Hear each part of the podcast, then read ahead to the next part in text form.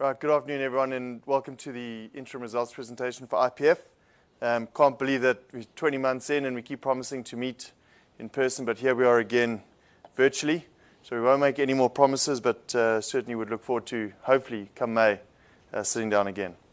Let's flick through in terms of the FY22 or half-year results and the highlights.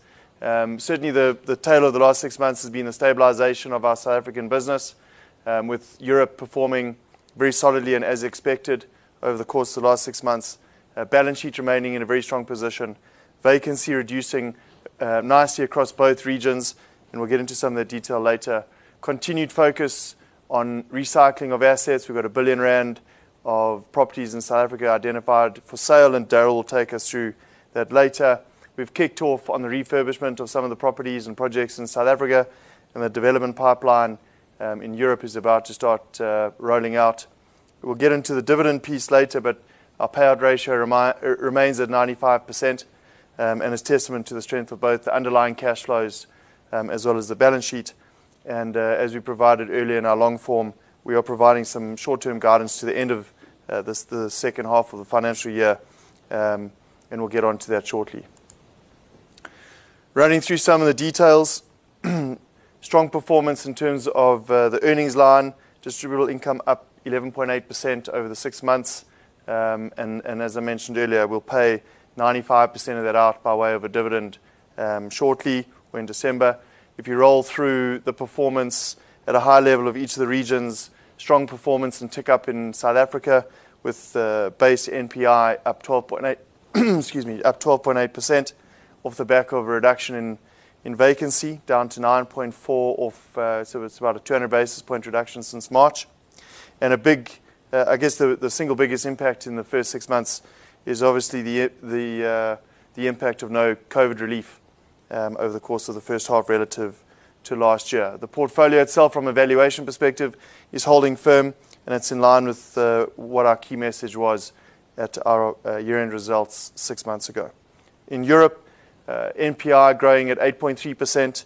This is all in euros, so a very strong performance there on the base, and that is translating at an earnings line to being up 3.5% on the bottom line in euros and 5.5% in ZAR on a like-for-like basis. Again, vacancy coming down. I mean, at 4.3% there was hardly a problem, and at 2.8% we'd expect that number to trend lower as we move into the second half, and with some of the development activity that might tick up depending on how we look to finance or when we go live with those. Balance sheet, as I mentioned, a very, very robust gearing, still sitting at around that 37, 38% mark. Very limited refinancing risk as we move into the next 6 to 12 months. A majority of that is, majority of refinancing risk has been dealt with, and we're sitting with around 2 billion rands worth of unutilized committed facilities to manage any potential liquidity risk.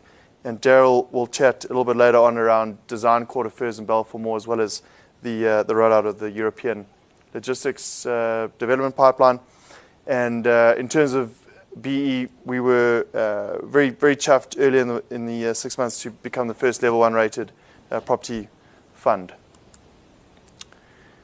We won't spend too much time on this. I think it's just important to take a quick snapshot of the business. It hasn't changed dramatically by way of balance sheet or exposures over the last or over the first half.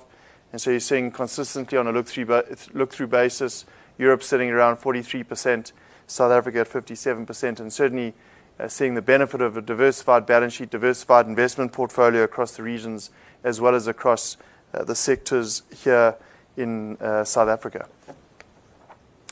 If we unpack some of the operational priorities that we set ourselves and communicated to the market earlier in the year, certainly across the board, I think we've made some really good headway in delivering a lot of these key items. And so in South Africa, the focus really has been on active asset management and the de-risking of the revenue stream, and particularly around office. Again, we'll unpack that a little bit later. Europe, really looking at the development pipeline, portfolio stability, as well as our ability to lease up those last remaining vacancies in the portfolio. And then from a group perspective, as I mentioned earlier, active capital recycling and our ability to continue to further reduce gearing as we move in to the next 6 to 12 months. If we look forward, and this is something that Darryl and I spoke about at the logistics conference that we hosted about 6 weeks ago, certainly South Africa for us stabilized and we remain opportunistic.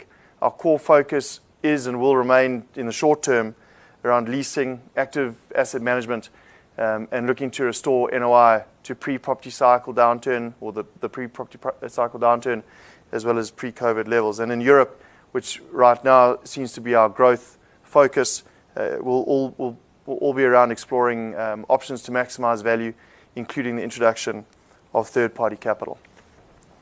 Over to Zyda to run through the financial results. Thanks, Andrew. Always a bit easier when your results are good news. So looking at our summarized income statement, at a SA NPI level up 9%.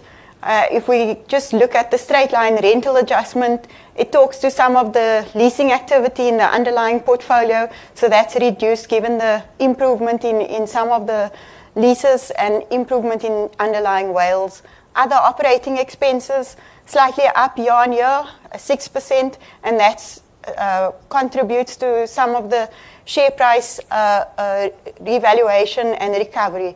In terms of income from investments, this is testament to some of the strategic items in terms of de-risking the balance sheet and looking at a more focused approach.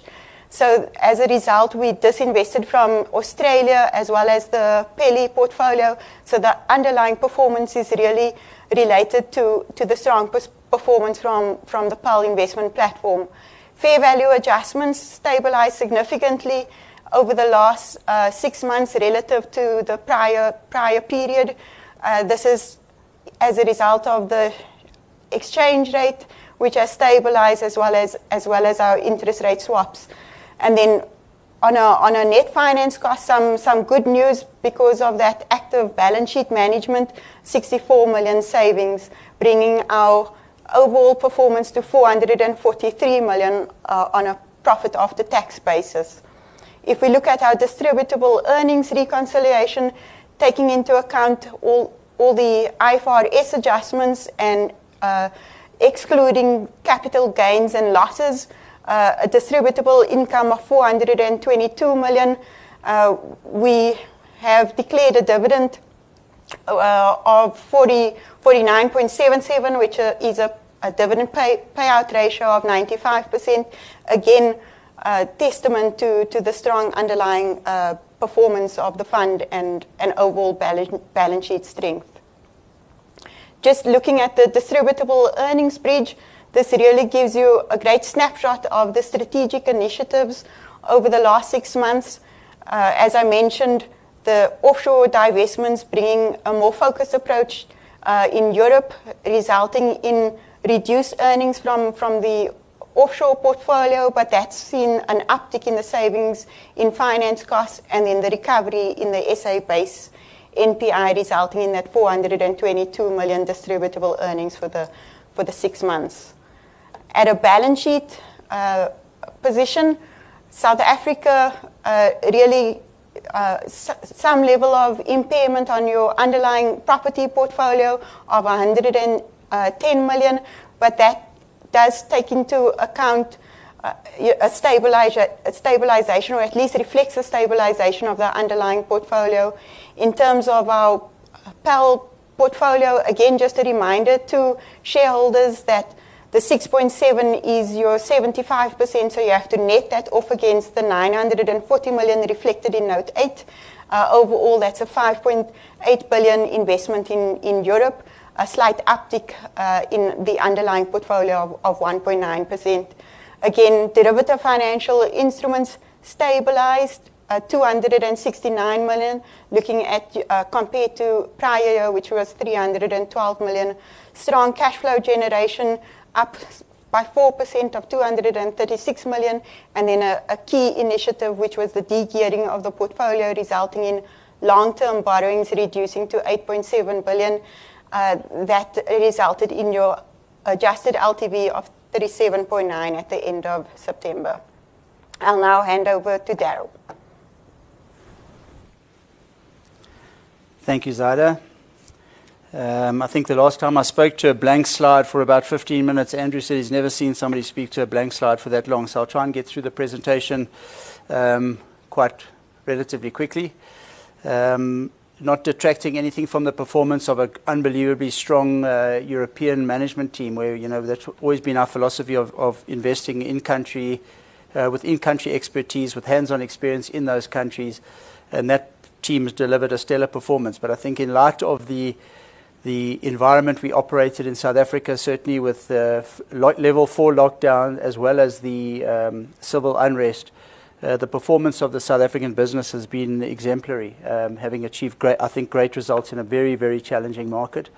And just to break it down by sector, I would like to highlight, I think the important thing for us is the office sector is the most spoken about sector in the industry right now. It's a sector that we know our risk very well, we understand the risks very well, and we are trying to kind of emphasize to the market that, you know, we're talking about 4 assets in the portfolio that have really been hammered as a result of either the oversupply or the environment that we've just had to, you know, negative growth environment that we've had to operate in. So for us, our office sector does remain relatively stable. The demand for space certainly was impacted by a work from home scenario, but we actually, and we were, you know, we were definitely very positive about a return to work, and that's what we're actually seeing in the market right now. And the portfolio is largely defensive. So we saw vacancies tick up to around 13.9% because of one vacancy, one tenant moving out of premises in Randburg. That's, we call it, it's in Bramfischer. That was 15,500 square meters that went vacant. There's 3,000 squares that have been replaced with 4,000 under review.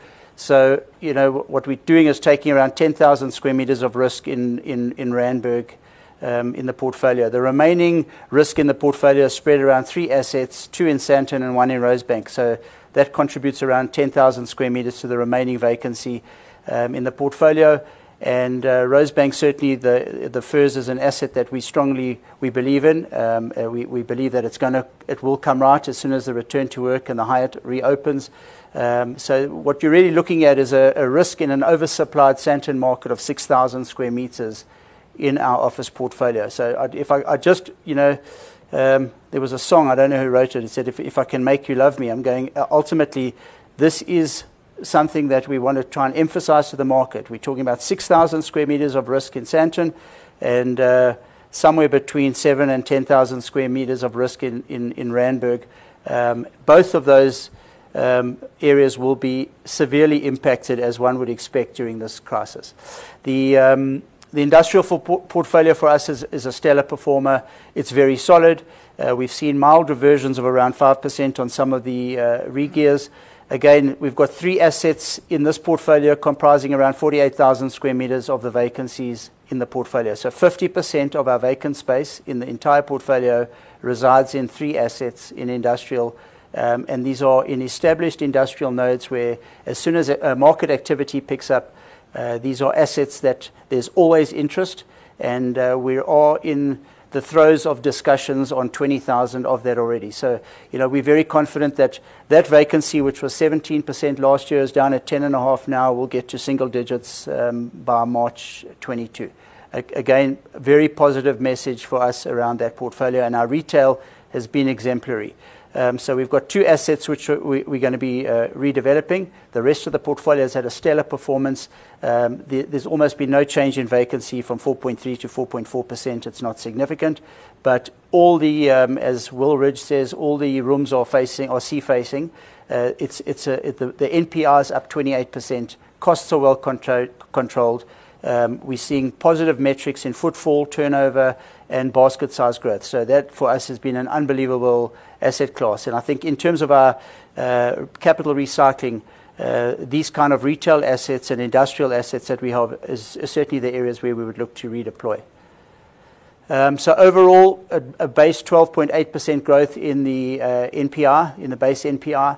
And that was really driven by a significant saving. Well, when I say saving, it was we offered much less concessions in the last 6 months than we did during the full year of COVID. So 9 million Rand against 55 million Rand in September 20. The bad debt provision is reduced by 14 million Rand. And, I think overall a good performance. The The most important thing for us here, we've always been a very, we're very much on it in terms of costs, and there's a strong containment in costs. So the only time we see cost leakage is when you've really got vacancies and you've got unrecovered, it's unrecovered rates or municipal charges that you pick up in those vacancies. Bad debts is at 13.7, I said 14 million rand, and our vacancies down from double digits to 9.4, and we are on track for what we told the market last year is single digits, probably around 5 to 6% by March 22.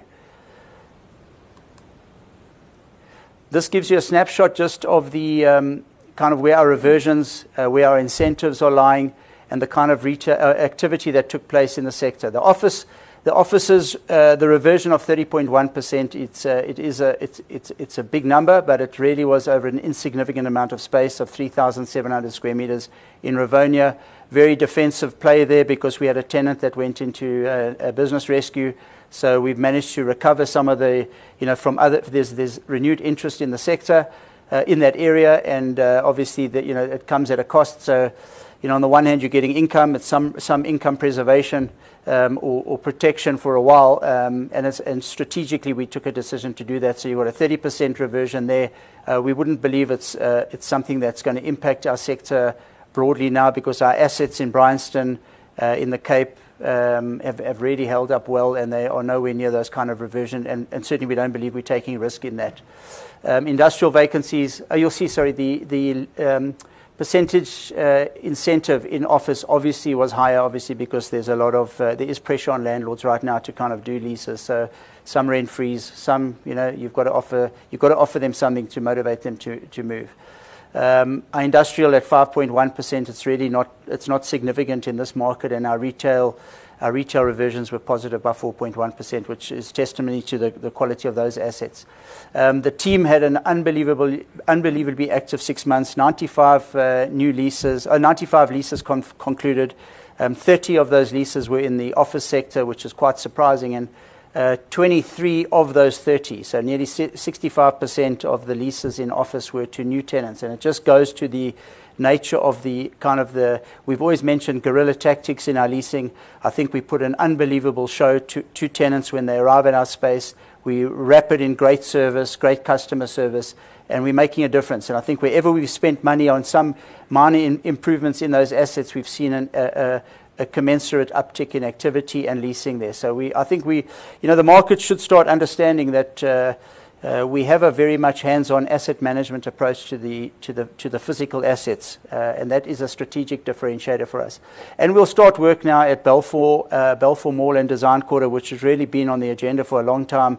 It was certainly retarded as a result of lockdown. We were ready in March, April last year, and so it has been delayed. In fact, Design Quarter has commenced and Balfour will commence in February. To distill the office strategy, if I didn't emphasize it enough, we work with a strategic matrix. It's our strategic filter of how we look at stuff, and it certainly gives us a sense of where you apply your minds and your energy and your creativity, because obviously sometimes it's a bit like flogging a dead horse in some cases. But when you really look at this, we've got between the 1.4 billion rand on the top left matrix and the 2.9 billion rand of our office portfolio, you're sitting with a significant amount of assets for us that are certainly have got strong property fundamentals. The big challenge for us as a business is to move the 1.4 into the 2.9, and that's where you get active hands-on management.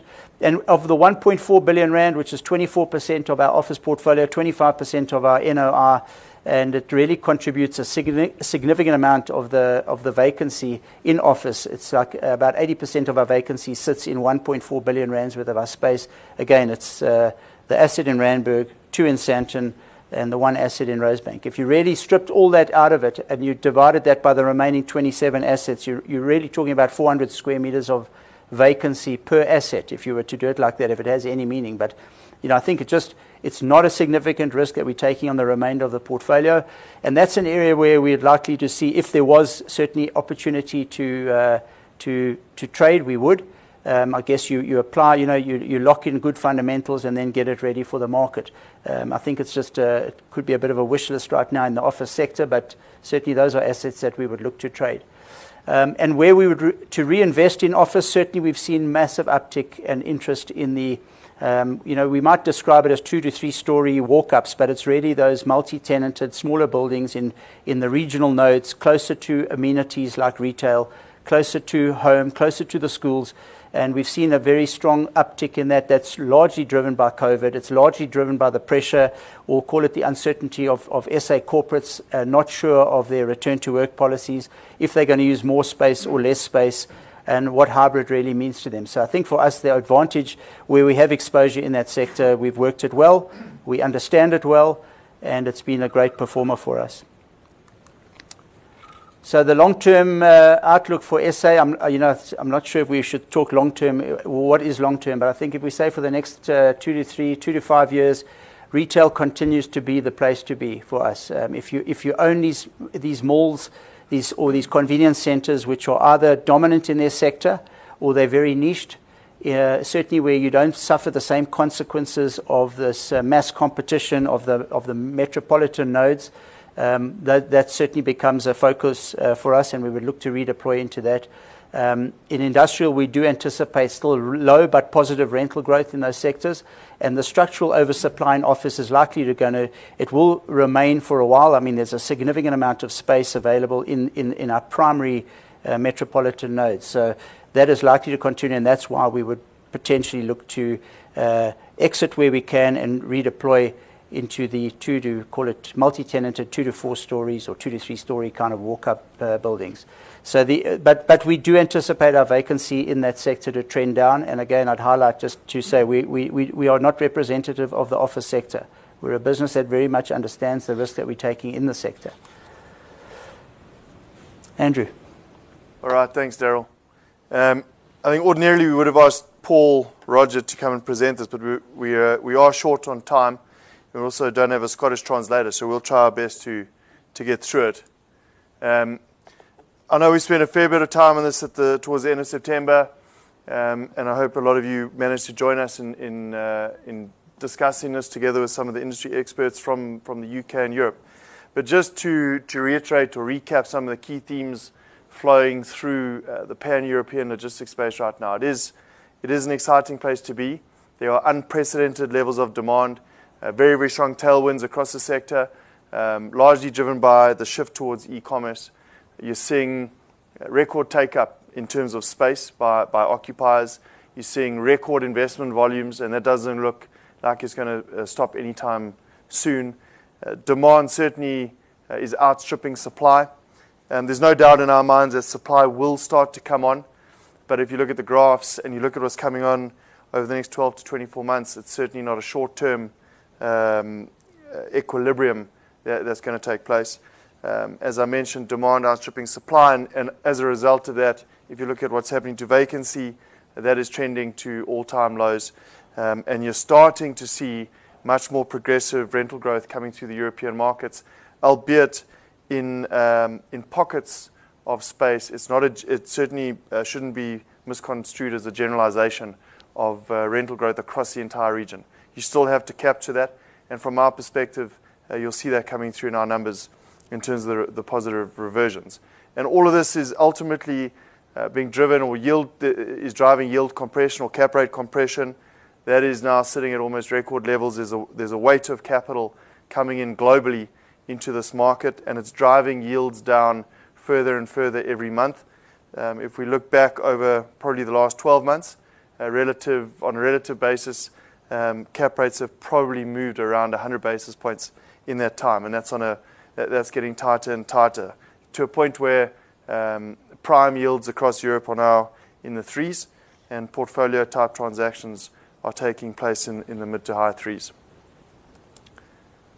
In terms of underlying property performance or portfolio performance, as I mentioned up front, a very strong growth coming through the NOI line. That is testament to both the revenue growth in terms of leasing activity, as well as some benefit. Last year we had 2 tenants that went bankrupt right at the start of COVID, and we haven't had the same impact this year, so we've had the benefit of that. Dropping down to the bottom line at 3.5% growth in earnings per share or income per share, and that's in euros. If you translate that to ZAR, that's 5.5%. And the leakage, there has been a shift in how we accrue or provide for tax, or tax leakage on a quarterly basis as opposed to on an annual basis, as well as some additional corporate restructuring costs incurred during the period. Vacancy, as I mentioned up front, sitting now at 2.8%, and that sits largely in two assets, one of which is undergoing a bit of a refurbishment and will be ready Q1 next year, and the other piece sitting in Marseille, and we think that's a short-term issue. Valuation ticking up nicely. I think we've been fairly conservative there, and we would expect that to trend upwards over the next 6 months. Again, testament to the fundamentals of the sector. I think I've mentioned all the points in terms of the income statement. Otherwise, I'd need Zyda to go through this for you. But a nice, simple set of numbers coming through, and you see the impact from a leasing perspective and the leakage that I mentioned earlier in terms of from a top line to a bottom line in relation to both the tax and the corporate cost piece. Just in terms of balance sheet and treasury, we manage it pretty much in a similar fashion to how we manage our underlying asset base, that is on a risk-adjusted basis. A question that we often get asked is, in terms of our LTV, of course, with the de-gearing flight path that took place over the last couple of months, that LTV has improved to 37.9. As Andrew mentioned at the outset, limited refinance risk, and we also do have 2 billion of unutilized facilities in place to meet any obligations over the next 6 to 12 months. Our covenants are well managed, sufficient headroom both in Europe and in South Africa. And if we look at what level of encumbrances we have, about just over 50% of our balance sheet is encumbered with secured debt of 48, close to 49%. Limited interest rate risk, because most or 100% of our interest rates are capped in Europe, and we do have a swap book in place which covers 85% of our risk in South Africa. All-in costs in SA, 8.5%, and in Europe, just over 2%, so a really well-managed balance sheet. Another question that we often get asked about is our level of look-through gearing, which is sitting at 52%, and it's a very considered and measured approach in how we manage that look-through gearing. So if I draw your attention to slide 25, to the right of the slide, in SA, 30% level of gearing, in Europe, higher at 53%, bringing us to that overall 37.9%. And why we're comfortable with that level of gearing, especially in Europe, is because of our diversified balance sheet. Of course, we look at the level of risk in country, and based on the property fundamentals, are happy to increase the risk in Europe, just given the various tailwinds that we're facing, especially in the logistics sector. In terms of efficient capital management, the lower interest rates in Europe allows us to improve our overall earnings. As I mentioned, we do enter into cap rates, and so there's no risk over the short to medium term in terms of any blowout in interest rates. This will result in higher returns to shareholders, and again, sufficient headroom both in SA and Europe in terms of our covenants. From a security perspective, each balance sheet, both in SA and Europe, are ring-fenced, so there's no risk that either performance will impact the overall security of the underlying regions. Just to hand over to Darryl on the capital recycling. Thank you. So we had identified 1 billion rands worth of assets, which had actually been approved for sale, obviously. We've got, during the course of the year, we sold 2 assets to the value of around 36 million rand, very close to book value. We've now subsequently got a total of 116 million rands worth of assets sold and awaiting transfer, 200 and odd million rand under negotiation, and a very strong likelihood of a further 400 million rands worth of assets. So of the billion rand, you've got nearly 700 million rand of that has been expedited. As I said earlier, the intention would be to you know, deployed either to increase our investment in the pan-European logistics or to the kind of opportunities that we identify in South Africa, which kind of, you know, meets the requirements of our strategic matrix in terms of how we hold assets. In Europe, again, we do remain opportunistic, and one would always look to trade out of sectors where we feel that we can't gain any more, upside, where there's limited potential to extract value, and that's kind of very much on the focus. It's a focus of Paul and his team. That would be definitely recycled into the core markets there, as well as our development pipeline, which I'll get to shortly, and to also look at opportunities as we did before on the Schiphol Logistics Court, where we do forward funding deals as a takeoff. So you're not really taking the development risk, but you are, you know, you'll buy completed, you fund the development for a takeoff at the end, where we saw a 55% capital uptick there. So that was a good deal for us. As far as the projects go, so Design Quarter, as I said, we commenced on the 1st of November. I would, you know, it's very difficult now, but I'd say just watch the space. There's going to be a lot of marketing and branding around here, but we've certainly reinvigorated this, and there's massive tenant interest. So we've got supermarkets in terms of Checkers, we've got Clicks coming, we've got Trek coming, and a number of restaurants. So this is it's a capex spend of 144 million rand with a significant amount of NOI uplift. The idea there is to really, you know, reestablish and recapture what Design Quarter has lost over the years as a destination. A lot of the factors of, I guess, the COVID environment has played into our hands, because open malls certainly have got a serious excitement around them now. And it's certainly an asset that we fundamentally believe in. It's not just the retail that works, but actually the offices that surround the Design Quarter function very well with a well-functioning convenience, lifestyle, homewares and design offering. So that has started, and yeah, I'd say just watch the space, because there's going to be a lot of marketing around that. Balfour Mall and Highlands Mall we'll talk to together. Is the demolition will commence in January with Highlands Mall. That would really open up that entire corridor to Balfour. I mean, unfortunately, the corridor, the Louis Botha corridor, remains in massive flux. You know, we're still waiting to see what happens with the BRT, as well as the movement of the taxi. Sorry, I've got a fly, I've got a fly landing on me. There's a BRT, and we've got to just monitor that. So I think what it is it's like we're going to do this in bite-sized chunks. We're doing a lot of work with the tenants now, minor upgrades to the mall, demolishing Highlands, which will give better access for our tenants or our consumers.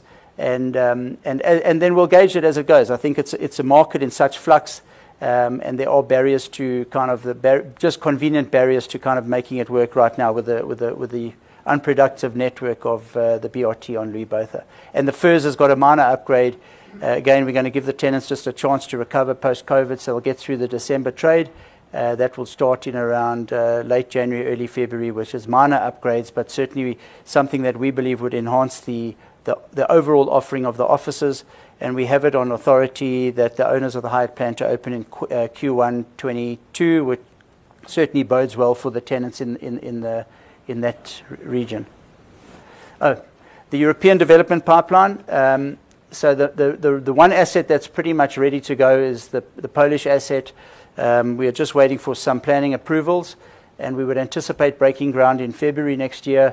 That is, it's a significant uplift in terms of income. You know, if you price it with or without land, depending. And I think I did mention it. I think at our European conference, actually, it's important just to keep you honest, because if you can get more value for the land, I think it's something one would look at. But ultimately, you know, we price it with a yield on land and a yield ex land, because the land was effectively included in the original pan-European logistics deal. So it's kind of in the books for free. So you're looking at close to 31,000 square meter spec development in Poland, but it's on an established estate. So if you took the spec development and combined it with the other tenants in our park, you'd be close to 80% in the park. We've never had a vacancy in that park, so certainly it makes a lot of sense for us to take risk.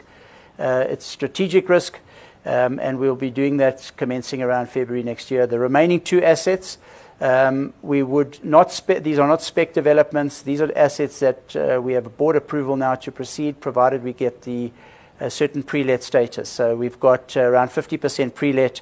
I think one is about 33% or 34% pre-let in the precinct because we've got demand from one of the tenants. If that happens, we will start those. I don't anticipate that happening before February next year. But it's just worth noting that you've got 64,000 square meters of development pipeline, close to 41 million euros of spend. On our ESG delivery, we had targeted 4 additional green star ratings. The team has accomplished more than that. We now have 18 green star ratings. We did 5 this year and 2 renewals. So we now have 18 buildings rated green. Just to clarify that, if we own more than 3, or sometimes we own more than 1 building in a particular park, we classify that as 1 certificate. You could easily say it's 3 or 4 certificates, for example, in some of the parks where we have more than one asset. Our targeted approach on the solar rollout was 2.4 megawatts. We've rolled out 3.6 megawatts. It's on track to roll out 3.6 megawatts this year, which is, and these are positive, these are very positive yielding investments for us. I think we would always say that, you know, sustainability has to be profitable in order for it to be sustainable. So, you know, we use the kind of the profit or the profit generation from solar to subsidize the other many other elements of the ESG strategies that we have. So we did want to reduce our energy, water, and greenhouse emissions by 5%. That's on track. And we have delivered our carbon footprint submission. So that's on track. It's a job well done to the team. All right, so just to close off, I guess looking forward to the next 6 months, assuming the status quo remains, and who knows what that is in today's times, but we certainly expect to be able to continue to deliver a similar performance in H2 relative to prior years we did in these first 6 months. So translating that into guidance for the remainder of the year, we'd expect to be able to deliver DIPS growth of between 10 to 12%. That's off the back of continued stabilization here in South Africa. The growth in the NOI line, again, driven by the further reduction in vacancy. If you recall last year, our second half had much higher vacancy numbers and void periods than historically. And so we'll see the benefit of the leasing activity coming through in the second half of this financial year. In Europe, we continue to see or expect to see very consistent performance as we move forward in the next 6 months, continued growth in rentals. Darryl's mentioned the development activity, and we'll continue to explore our options in relation to maximizing value of that business, including the introduction of third-party capital. A key focus will remain, as always, on the balance sheet, continue to focus on reducing the LTV to that target range of between 30 to 35%, and looking to manage our interest rate risk ahead of any potential rate hikes over the course of the next 6 to 12 months. I think we're very well positioned, and certainly from a hedge perspective, both here and offshore, that risk is fairly limited. So, yeah, we look forward to the second half, continued performance, and you know, standing up here again in May 22 to deliver what will hopefully be a strong set of results. So that's it from our side. I think we're over to questions. Just seeing if there's anything that's come through the online platform.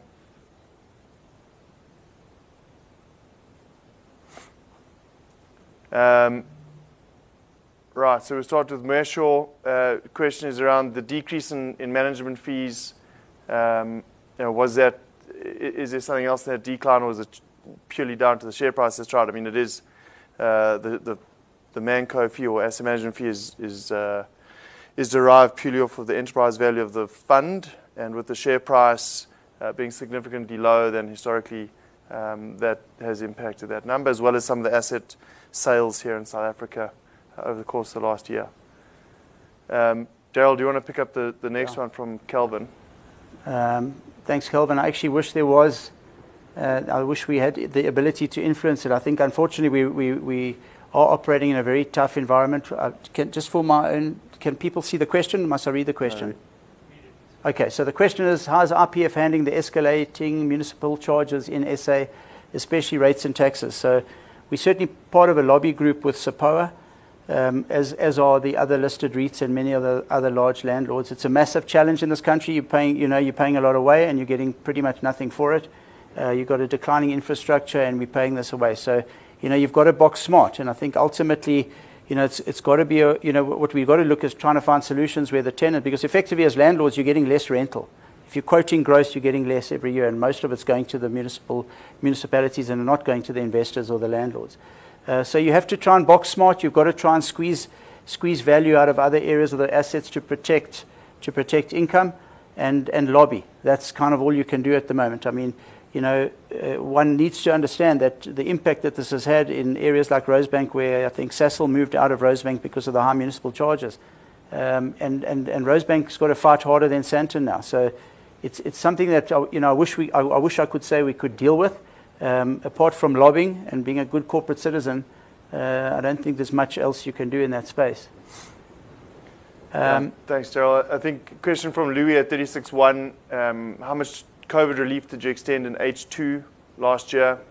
55. It says that if you break out or strip out COVID relief, there's no growth, and he's trying to work out how we get to 10 to 12% full year growth. Relative or given the amount of COVID relief rolling off. So H2 last year didn't have a significant amount of COVID relief. The numbers last year in the second half were impacted by higher vacancy rates here in South Africa, as well as longer void periods, as I mentioned earlier. And so you'll see the benefit of that coming through in our second half with the vacancy rates. As Darryl had mentioned earlier, we think vacancy rates are going to trend lower across our SA portfolio. So we're sitting at 9.5 now. We think that might be closer to 6 towards the end of the financial year. And I think there's also the benefit coming through in the broader IPF business, strong growth still coming through Europe, as well as the benefit of having an active balance sheet focus and treasury focus. As Zyda mentioned earlier, I think it's 60-odd million worth of savings, finance cost savings that have been made in the course of these 6 months. We'd expect that to continue into the second half, and that is really through active balance sheet management, active treasury management. So the combined approach, I think, is going to yield that 10 to 12% for the full year. The question from Paolo is, will the Design Quarter have direct access from William Nicol? No, it won't. In fact, that entire exercise has kind of worked in our favour now. It's I don't want to kind of put any evil eye on the site, but it's had no crime, no criminal events. I mean, in an open plan environment where people feel safe, they're sitting outside, they can have coffee, leave their cell phones on the table. I kind of think our tenants are happy, and it's also being kind of supported by the tenants who we are attracting and the tenants who are remaining to stay. So I think there's a lot of benefits now to not having it. Is it something that can happen in the future? Potentially, but I guess it's not as critical as it once appeared for us. From Paolo, Clearance, just talk us through your thinking regarding recycling assets in PAL given the compression and cap rates across Europe. Yeah, I think it's something that we're thinking about daily. There's certain markets that maybe we're a little bit more nervous about in terms of fundamentals or rental growth, and there's some assets like we have done in South Africa that you'd look to exit or recycle. As you've hit the top of its return cycle. So we don't have any immediate plans right now. We are assessing all options. As I mentioned earlier, it is around trying to maximize the value of that platform and how we do that. But the discussion around recycling assets there is certainly on the agenda every time we speak to our European team. Joan from Financial Mail, I guess that's a good follow-on. The question is, any specific areas in Europe where you see good growth opportunities, given strong yield compression and the market now looking expensive? And where do you see your 43% offshore exposure going to the next 3 to 5 years? So I think dealing with the second piece first, it's almost crystal ball stuff. Certainly we like that European market. We have a team on the ground that has traversed that for years. And has certainly been very, very successful, both with us and in their previous tenors with Hanstein and others. And so, like we had in Australia and elsewhere, there's a real benefit of having people on the ground. And so, I think we're well positioned to continue to deploy capital into those markets. Coming back to the first piece, which are around, is the market expensive, yield compression, where are we seeing opportunities? It's going to be very difficult for us to play in the big portfolio transactions in Europe. Buying at 3.5% is expensive, but there is still the ability to pick up in the ones and twos in the local markets. And again, that comes down to having people on the ground, boots on the ground, talking to local agents, flying under the radar of some of that institutional capital. And so, yeah, we would expect to still be able to unlock some value-add opportunities as we look to grow that business. So I think that's it on the formal questions. I don't know if there are any questions coming in from the lines. Thank you. Just a reminder for the participants that dialed in, if you'd like to ask a question, please press star, then one.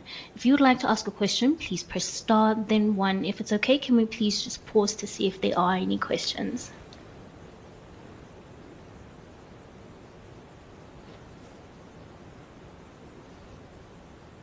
We have no questions on the telephone line. Thank you very much. Okay, great. So I think that brings us to the end of the half-year presentation. Thank you all for joining us, and look forward to. Hope you guys all have a good break going into December. Thank you.